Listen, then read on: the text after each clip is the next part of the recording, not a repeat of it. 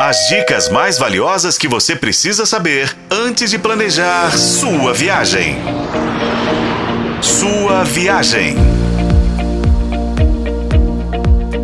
Olá, ouvintes! Já fivelou cintos por aí? Bem-vindo à sua viagem, o seu canal de turismo na FM O Tempo. Continuando a nossa viagem a Paracatu, no noroeste de Minas, falaremos de mais alguns atrativos da cidade mineira que tem arquitetura colonial, muita tradição religiosa, um belíssimo artesanato e uma gastronomia saborosa.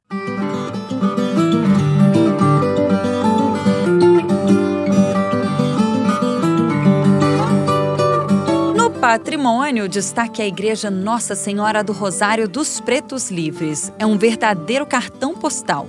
Construída em 1744 por pessoas escravizadas, esse monumento tombado pelo IFAM fica no Largo do Rosário. E como Paracatu possui uma população predominantemente negra e parda, a igreja é um símbolo de cultura e também de resistência.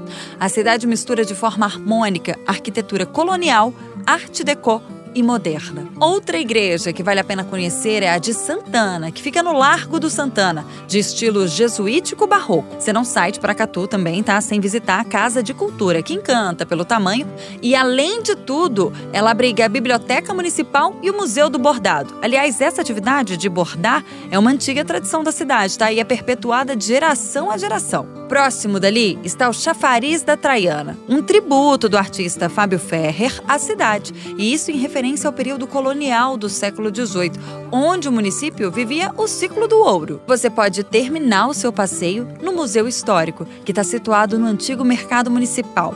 É que, além de tudo, gente, a gente pode dizer que ter acesso ao conhecimento em Paracatu não custa nada, já que as visitas guiadas a esse museu, por exemplo, são de graça. Você se lembra que eu falei no último episódio sobre o circuito das cachoeiras do Prata? Pois é, então, para quem busca a natureza, essa é a pedida, gente, o melhor programa. O circuito está localizado a 40 quilômetros de Paracatu e é possível fazer trilhas, praticar esportes de aventura como rapel cascading, que consiste na descida de cachoeiras com cordas e equipamentos de escalada, e também fazer a observação da fauna e flora do cerrado. Tá curtindo conhecer a fundo Paracatu? Então, olha, pode comemorar que de onde vieram todas essas curiosidades tem muito mais conteúdo, tá?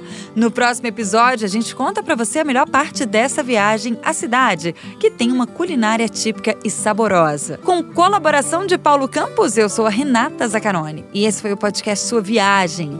Acompanhe pelos tocadores de podcast e na FM O Tempo.